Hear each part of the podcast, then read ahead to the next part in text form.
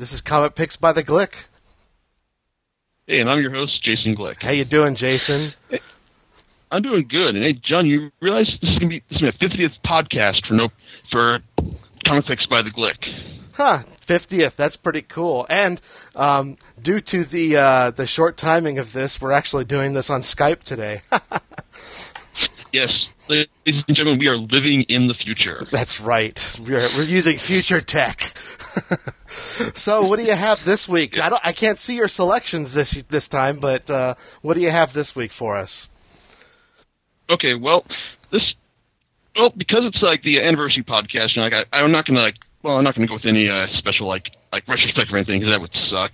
But so I'm just gonna like gonna focus on something that you know like I just like a tried and true thing I've done for this podcast. You know, it's I feel like it's it's just a timely thing. Just it usually like whenever like I always like to do like a like time my podcast into whatever big um comic, comic book movie or, or something that comes out. Right. And in this case, well, I don't. There's there's no comic book movie movie out at the moment. There is one on TV, or at least in theory there is. that would be the uh, new t- new Human Target TV series. Human Target. Yeah, it's Human Target. It's with Mark, Mark Valley, Chi McBride, and Jackie Earle Haley. All right. Did a great job as as Rorschach in uh, Watchmen, and well, I've only seen. I haven't watched the series because I've only seen the uh, pilot episode that, that that was previewed at Comic Con. Hmm.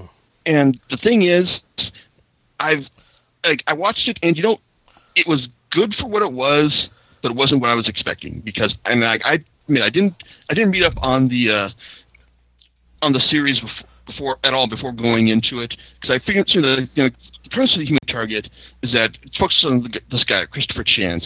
He's like millionaire millionaire guy. He's like private det- private detective and just like all all around jack of all trades who has this job. He will he will impersonate you in order to um in order to help help solve the so- solve the problems you're you're going around. Be it be it blackmail, um, th- de- death threats, um, stuff stuff like that. And that's that's it's a really clever, premise, and it works really well for the comic book medium because like you can, ha- there you can just like you don't have to actually like do any fancy makeup stuff to make make your your lead actor into someone else. You can just have um, you just like draw another like draw a chance as the uh, as the other guy, and it works out really well. But the TV series th- that's on right now, they've done a much more literal interpretation of that human target thing. Instead, um, Chance is just a guy who who just like acts as a literal human target. Like he'll like he will just like if you're in trouble, he'll just like show up and just like act as the kind of guy who's going to who's going to like um as a um, person who's person or people who are out to get you. They'll focus on him to get him out of the way, and like that that's how I'll save your ass. And it was a decent action series, but um, I mean, di- action episode anyway. But mm-hmm. I don't know, it's like it wasn't what I was expecting, and then you know, like I've kind of gone out of gr- grown out of watching this stuff. I mean, like if it was back in the '80s, I would have like eaten it up, but mm-hmm. now it's like, yeah, I got better things to do with my time. Your your t- your tastes are more refined. Yeah, and most importantly, because like forget aside from the fact that it's like abandoning the central premise of the comic book series, I have to admit I am I was because I was like I'm mainly familiar with the series through its Vertigo relaunch. Because like the series like Christopher Chance was originally like a DC DC Universe character who was appeared in like um, backup action comic sto- stories in the 70s, but he's but he's probably best known in the last decade or so for from Peter Milligan's um, stories with him in the Vertigo imprint. Now, it's been a time honored tradition in, for Vertigo to offer more mature takes on established DC Universe characters, and Human Target is one of their most successful ones. Because in in this case, like, well, well, Chance is still the kind of guy who will, who impersonate you, who impersonate you to um solve to get to solve your problems. It's like he also has this additional problem where he can get so into character that he'll forget who he act like who he actually is. Like he'll start to identify with you so much that he'll that he'll have that problem. Now that's now it's something that's touched upon in the first miniseries, which he did with artist um, Edvin Biukovic, who um, unfortunately is no longer with us, which is a tragedy because he did some really um, fantastic work on this on this original miniseries. But the miniseries starts introduces us to um, to Chance, who's been taken out of the action for a while and had his um, assistant Tom McFadden um, take take over for him. Now, McFadden is like it's he, he's um, even better than the things than at um, impersonating people than Chance was. And that's a problem though because he because while he's great at impersonating other people, he his problem is like he's too he gets frightened of being of being himself because he's because he's the one guy that he feels that Tom McFadden is the one person he can't fail to be at, and this this causes trouble because once because after um the assassin who um who injured Chance um in the first place comes back to get him, it crosses then also crosses paths with this um with this um, inner city minister who is who um McFadden was impersonating at the beginning of the series. And after he after he's he's after after after the minister is taken is taken out and McFadden decides to impersonate him in order to find a way to be with his wife and just slowly slowly starts descending into even, even greater depths of madness. Mm-hmm. Um, Chance has to, has to step in and start and take care of everything. It's a really it's a re- really well done um, piece piece of act, action and character character drama, and it also works because he also plays up the um. You never know who the human target is going to be, like in in this min, in this miniseries, just in certain, certain spots, and just it's it's a really it's really well done. T- it's a really well done take on it's like how on like how, hard it is to be to be yourself and to just it's a it's just a really entertaining meditation on the nat- nature of identity and just what and what it take what a person will have to do in order to be himself again. Mm. It's great stuff, and it was of it followed up a little while little while later by an original graphic novel called Final Cut. All now, right. First thing, one of the most notable things about Final Cut is that it's well, comic books have gotten a lot more expensive and like since um, Human Target was originally published. Mm-hmm. Um, the Final Cut graphic novel was a uh, was a big example of the whole sticker shock thing because originally it was thirty bucks for for ninety six page graphic novel in hard, hardcover.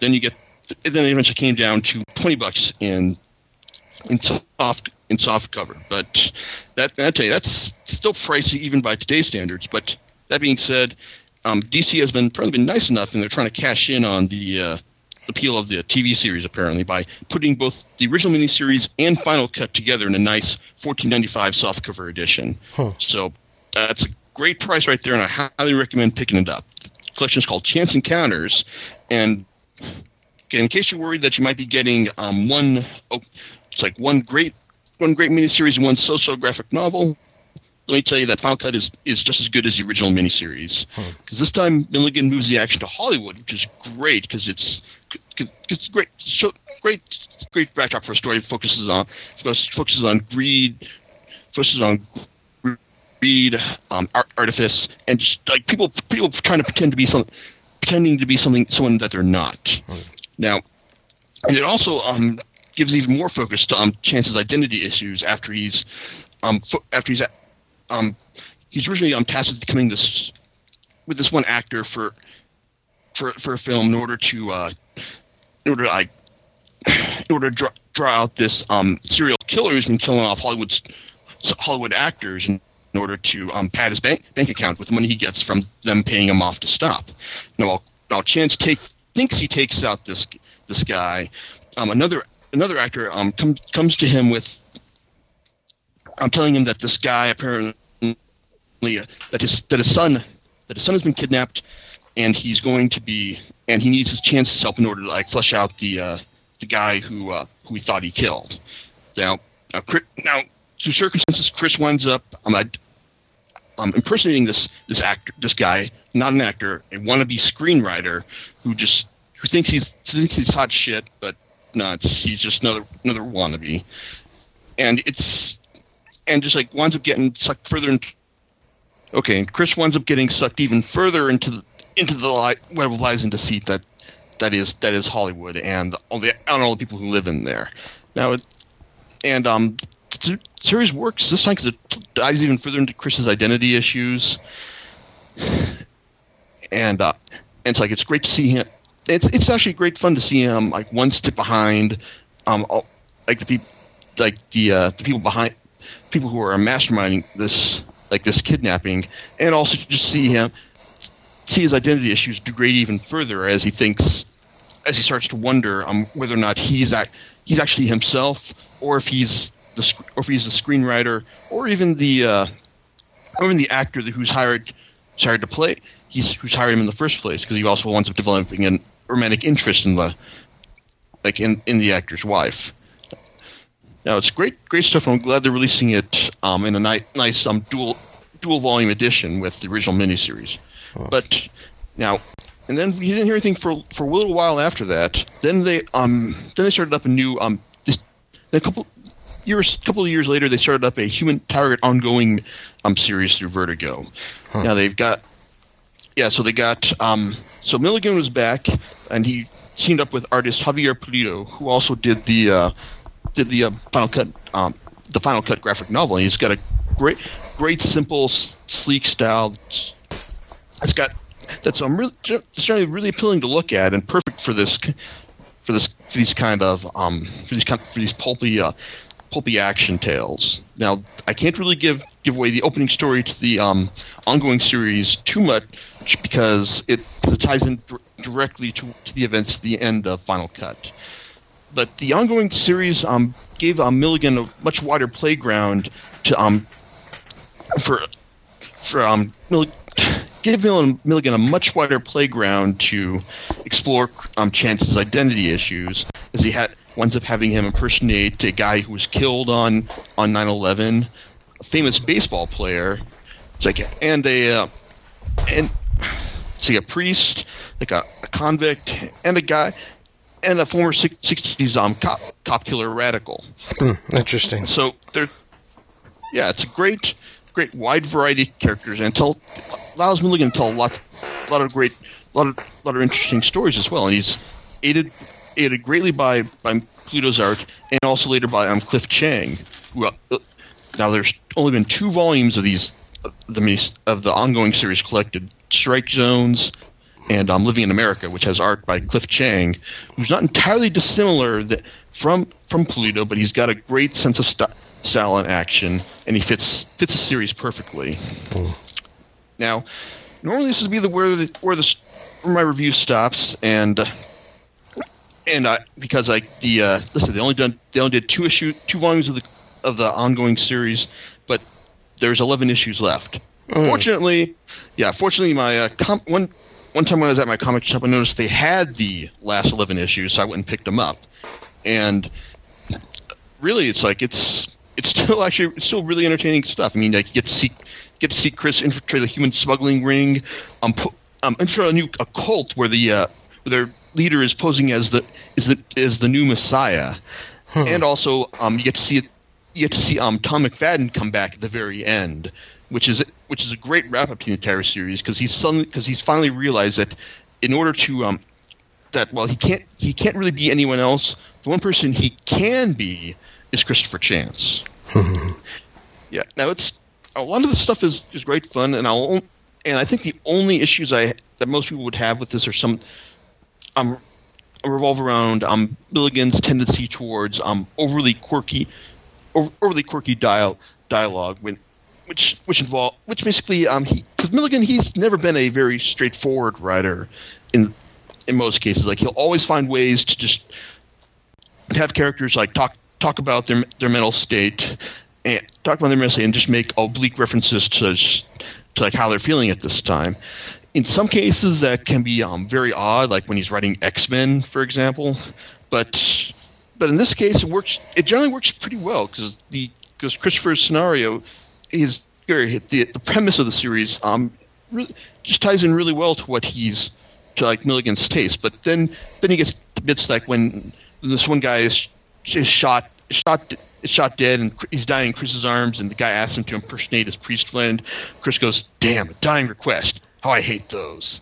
It's just kind of things that kind of like um like it's it's witty, but it also kind of drags you out as well. Hmm. But overall, it's like I I really I really enjoyed the series, and I wish wish it could have gone on longer. But even so, the what we got is is still pretty good. And to be honest, um, I honestly don't know if like, if we necessarily would have got how much better it would have gotten had things had things kept going to the point where, um, like where there's like Milligan had freedom to end the series whenever he wanted because I don't know, it's like there wasn't really a ongoing ser- ongoing storyline um, developed except for uh, Chris's um, relationship with the uh, wife of the uh, Holly, the actor he impersonated in Final Cut, and even that um, wrapped up pretty well in the final arc. So, so like I said, the first, these four volumes, well, three now, um, are highly recommended. And if you ever get the ch- chance, and you can and you can read these without having to worry about picking up the last issues of the of the ongoing series. But if you do track down those eleven issues, you won't be disappointed either. Hmm. Okay, and as for the TV series, well, it seems to be doing all right, but you know, it's a. I'll be looking forward to. Uh, I, I understand that there was another series back in the '90s starring Rick, Rick Springfield that actually did adhere to the uh, to the, premise, but and I remember, I actually honestly vaguely remember watching that as a kid, Mhm. but it's one of those cases where, you know, it's like I I wouldn't want to. Uh, sure, if I want to go back and watch it, since I could really honestly don't know how that would hold up. In fact, I'd much rather um, ask, ask Sebastian or Jess um, if they remember watching it in the '90s and see what and see what their opinions were. Hmm. Okay, but you know, but hey, that's that's the way it goes, and that's that's all I got for you right now. So hey, another, another recommendation, and hey, here's hopefully another 50, another um, 50 success, successful podcasts in the future. Absolutely. And we'll see you next time then, right? Right. All right. Later's. Later, guys. Bye.